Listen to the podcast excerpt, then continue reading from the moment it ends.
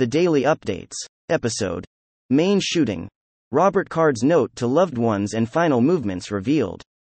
Hello and welcome to the Daily Updates, your one stop shop for the latest news and information. Today, we're going to be talking about the Maine shooting, and the new information that has been released about the shooter, Robert Card. Card's note to loved ones. Police have revealed that Card left a note to loved ones before he went on his rampage. The note was described as a paper style note, and was not explicitly a suicide note, but it did have a tone and tenor that suggested Card did not intend to survive.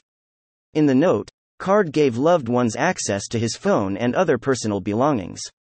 Card's final movements. Police have also released information about Card's final movements. After leaving his home, Card drove to a recycling center where he used to work.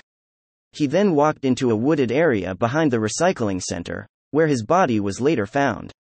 Card appeared to have died from a self inflicted gunshot wound. Investigation ongoing. The investigation into the Maine shooting is still ongoing, and police are still trying to determine a motive. However, the release of Card's note and information about his final movements provides some new insights into the shooter's state of mind. That's all for today's episode of the Daily Updates. Be sure to check back tomorrow for more news and information.